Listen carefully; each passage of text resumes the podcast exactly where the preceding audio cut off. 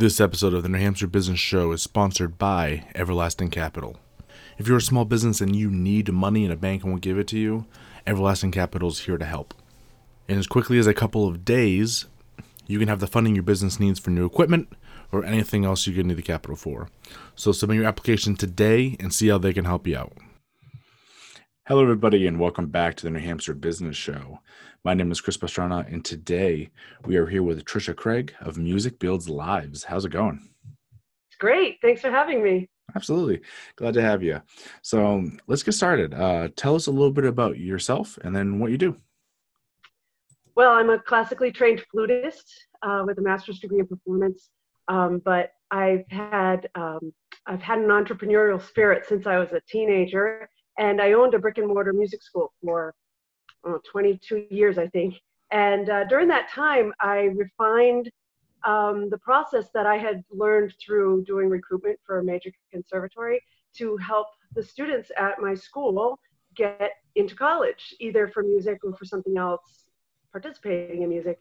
And uh, when I decided to retire from owning the brick and mortar school, I started Music Builds Lives. And uh, that's what I'm doing now. Okay, perfect.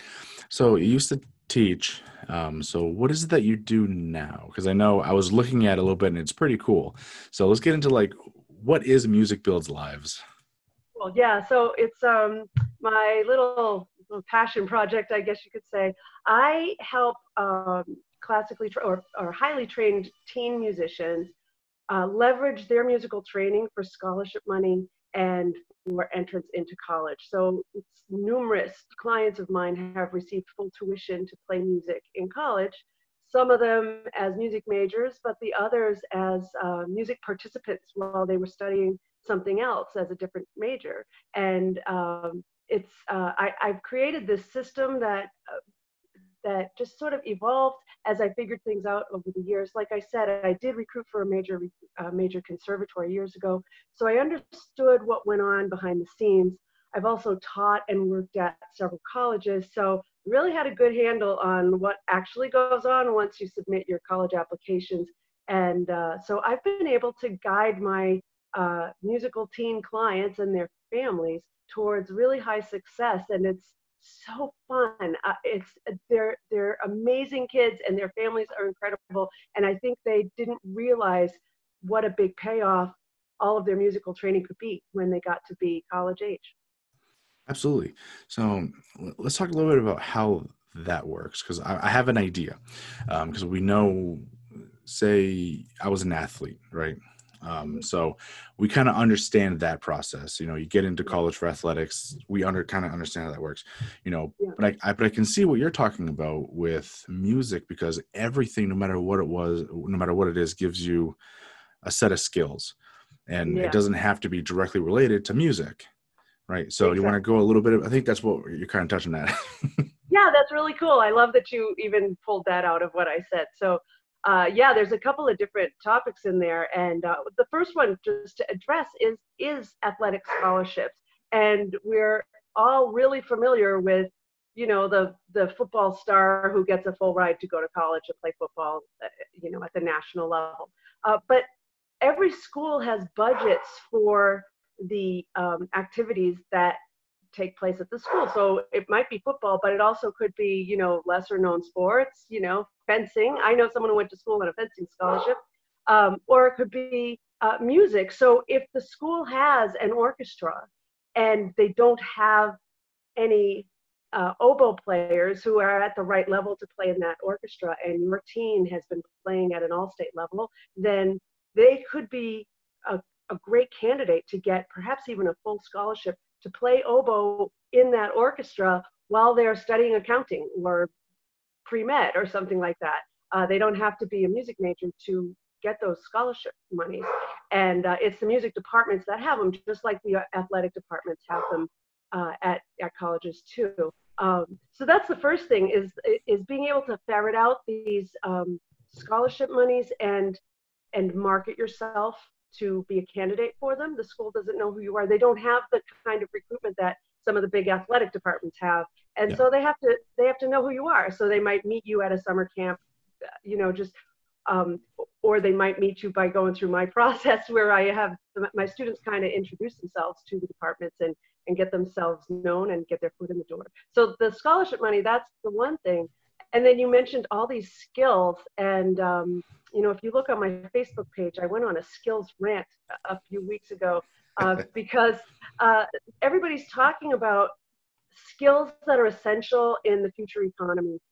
And these skills are skills that every single music student has, you know, working as a team, um, practicing a skill until they've mastered it. In fact, Uh, medical schools are starting to recruit people with high-end musical backgrounds because they're finding that the average student has never mastered a skill. And when it comes to surgery and other medical procedures, you have to learn, you have to know not only how to practice that skill until you can do it, but then practice it to maintain it, which is, is quite a feat. And if you've been playing the piano since you were six, then you have that skill. And uh, so I help my clients um, Uh, learn how to take all of the, the skills that they have uh, and turn it into real life skills and be able to talk about it that way um, when they're applying to schools and uh, interviewing. Uh, one of my clients even got into uh, military academy, uh, yeah. using this, all of this information. That's awesome. And like you yeah. were saying, you know, so just what I like about that is you're right. There are, there's a difference between doing something and just kind of being okay at it and practicing a skill until it's perfect, because when you mess up in music, you can tell it's not right. you know, it's a it's very easy to tell, oh, I did that wrong, right? Right. And so yeah. you, you have to practice and practice and practice to make sure you, you can do it properly, and then to do a whole song or a whole a whole set or whatever. And it takes a lot of work and a lot of diligence that a lot of people don't have. So that's a huge right. skill. Yeah, yeah, and and my clients and other just really great music students. Uh, they learn this by working one-on-one with a private instructor for most of their growing years. So um, I still I still do teach flute. I teach part-time, and my flute students meet with me every single week, one-on-one, where I point out everything they're doing wrong, kind of, you know, and, and show them how to advance and how to how to work on things. So so this practice of practicing and learning is really ingrained in them. They really know how to do do that. And there's so many other skills too. You know, maintaining your equipment. If you if you any if you play any physical instrument, including voice, if you don't maintain your instrument, then you can't play. You, yeah. you can't perform. Uh, so even if if you want to work in a lab somewhere, or you know, in a in a recording studio or something, you can. These kids can can talk about how they understand how important it is to Uh, maintain the equipment and to learn how to handle it properly, and the proper care and maintenance is already ingrained in them. They understand that, so they don't blow it off. They take it seriously. I mean, even if they're in a deli working with the meat cutters and stuff like that. I, I know someone who owns a farm, and she was saying that she loves to hire music students because they take instruction, they work hard, they learn well, they, it, they are good at interpersonal communications and teamwork. It, it's The amount of skills that music students learn through their training is is unbelievable. And as I pointed out to my clients, like I said, they and their parents are blown away, and and it helps them with confidence and interviews as well. Yeah, yeah, it's a, um, because like you said, sometimes people don't understand the other the other skills, and what do you call them, soft skills or whatever, that come outside of what you're actually doing. Mm-hmm. Um, because I can tell right now, I used to dance. So getting up on stage and performing is very different than working inside of a, a, a team, kind of like on a field, you know? So yes, you can get a lot of confidence from sports, but getting the confidence to get up on stage and solo is something completely different. And it's a right. huge benefit, especially if the further you go in your career. Right. Yeah. Imagine being a, a, a bank executive that has to give a speech to the whole the whole bank, the whole, the whole, all of the divisions or something. Yeah. And um, if they've never done that before, if they've never walked on stage, uh, then that can be, I can't imagine how you get there. Uh, but if, you know, if you've been playing the tuba and doing concerts your whole life, then, you know, walking on stage might even be totally comfortable for you at yeah. that point, you know? So uh, a, a lot of these skills are, are, are so under, under appreciated while yeah. they're learning them. And, um, you know, I, I was even talking with a client a few months ago, and he we, we go through all the skills they learned, you know, so they list things like chromatic scales, they list they listed in musical terms, and I helped them translate it. And he laughingly said, uh, I know how to tie a bow tie, I don't know if that counts. And uh, I said, it, it totally counts, because uh, we musicians, orchestral musicians especially, know that we have to wear, you know, if you're a man, you have to wear a tuxedo when you go on stage, and that means proper shoes and proper hosiery. Yeah. and, and and so when it comes to working in, you know, a kitchen, and they say you have to wear the chef's jacket, you're not going to say, I'm not wearing that jacket. It would be, you'd be, of course, of course I have to wear the right clothes for the setting, right? Yeah. Uh, and and the music students, even in high school, they're the ones who don't mind, you know, they've worn those marching band uniforms or the choir dresses or whatever. They don't mind wearing the ice cream uh, the ice cream parlor shirt, you know, with the little logo on it and the yeah. little hat and whatever they have to wear. They're like, yeah, sure, that's nothing. You know, you should see my wool marching uniform or something. So uh, the, it's it's actually, it puts these music students are are in a different a different category because of, of their life experience that they've earned, you know, really by working hard. Yeah, absolutely. Mm-hmm. So let's see. So, so we know a little bit about what you do. Um, how long have you been doing this?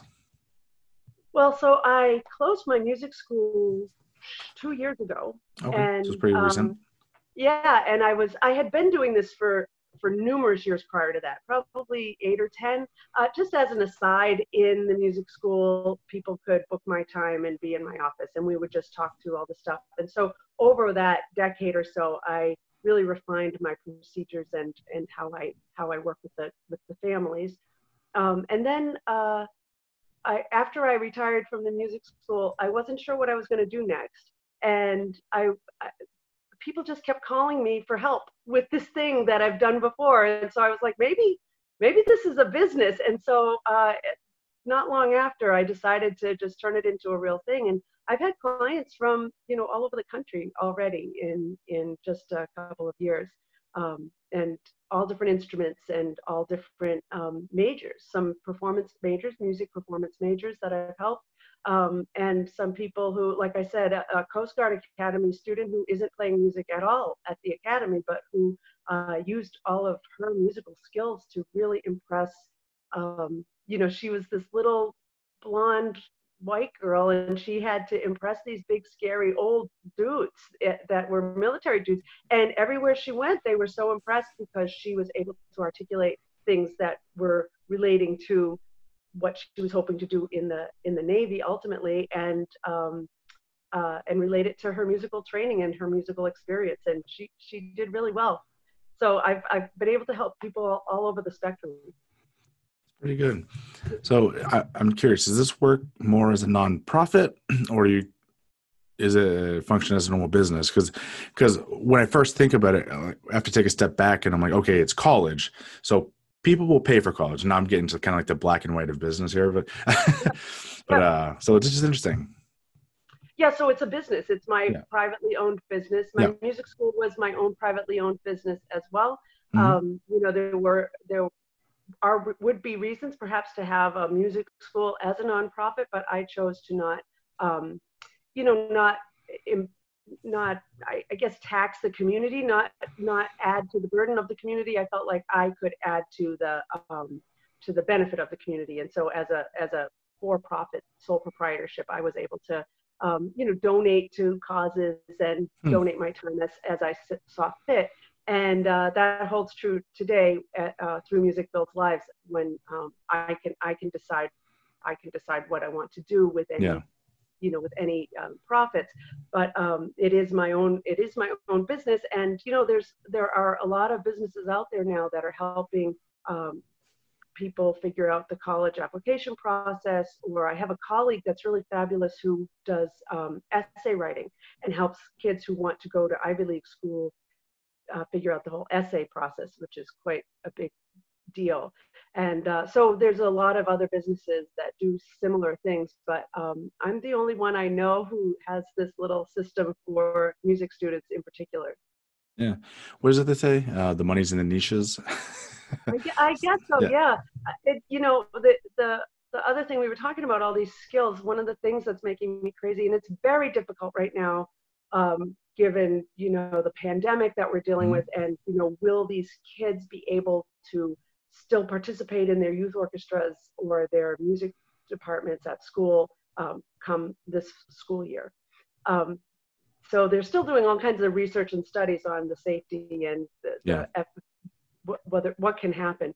But beyond that, I, I'm seeing a lot of schools who are choosing to cancel music, like K through twelve, cancel it in an effort to start offering classes that will make students more um, prepared for future economies and future businesses. And it's things like teamwork and um, being able to uh, think on your feet and presentation. Oh, and it, when, when I see the list of things that schools are trying to teach kids, and so they need the money, so they're going to kill the music program and try and teach the kids.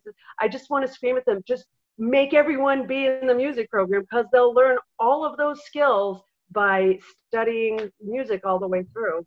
Yeah. Uh, so, yeah. So it's, it's, it's, uh, I, I feel like I'm also a little bit of a um, cheerleader for, for musical training. And, you know, people, when I, when I went to the music school, parents would say to me, you know, um, maybe they don't need to keep taking piano lessons. He's not going to be a professional pianist, so it doesn't matter. And I'd say, no, but all of these skills are so important. And um, uh, the parents would say, well, you just want me to keep taking lessons at your music school. Well, now I don't own a music school. So when yeah. I tell you to keep taking piano lessons, then I, I'm just I'm just trying to make make your world better. And so it's been fun, because I've also been able to go speak to music departments or youth orchestra parents and and explain to them the importance and the value that their kids are getting from music. And so I feel like I can make more of an impact on that now as an independent um, business that's not a yeah. music school anymore. I, totally, I totally understand that. And I've, I've had this conversation before. I had another guest on, this was years ago,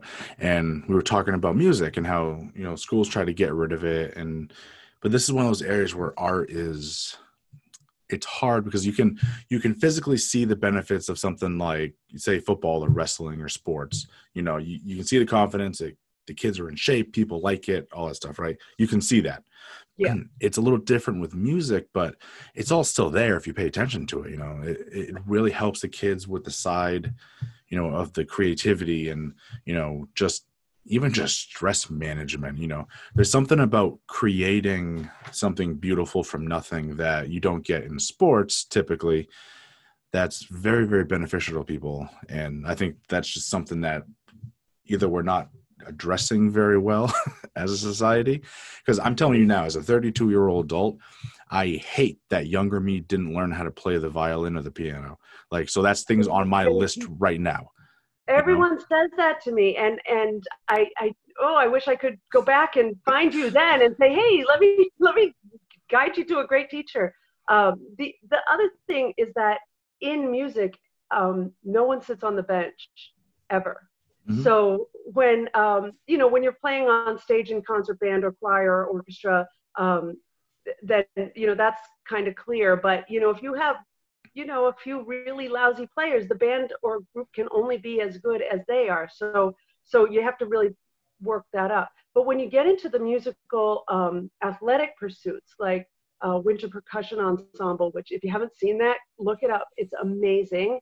Uh, it's a it's a whole athletic sport, and I used to write drill for one. Uh, in marching band, which is one of my passions uh, that I've retired from now, but I used to write drill and teach drill for marching band. If you look up drum corps and things, the fitness level that these people have to have in order to carry that percussion around for a full, you know, twelve minute show, running all over the place and playing and having the musical uh, rhythms and math going on in your head and the expression and the showmanship all at once.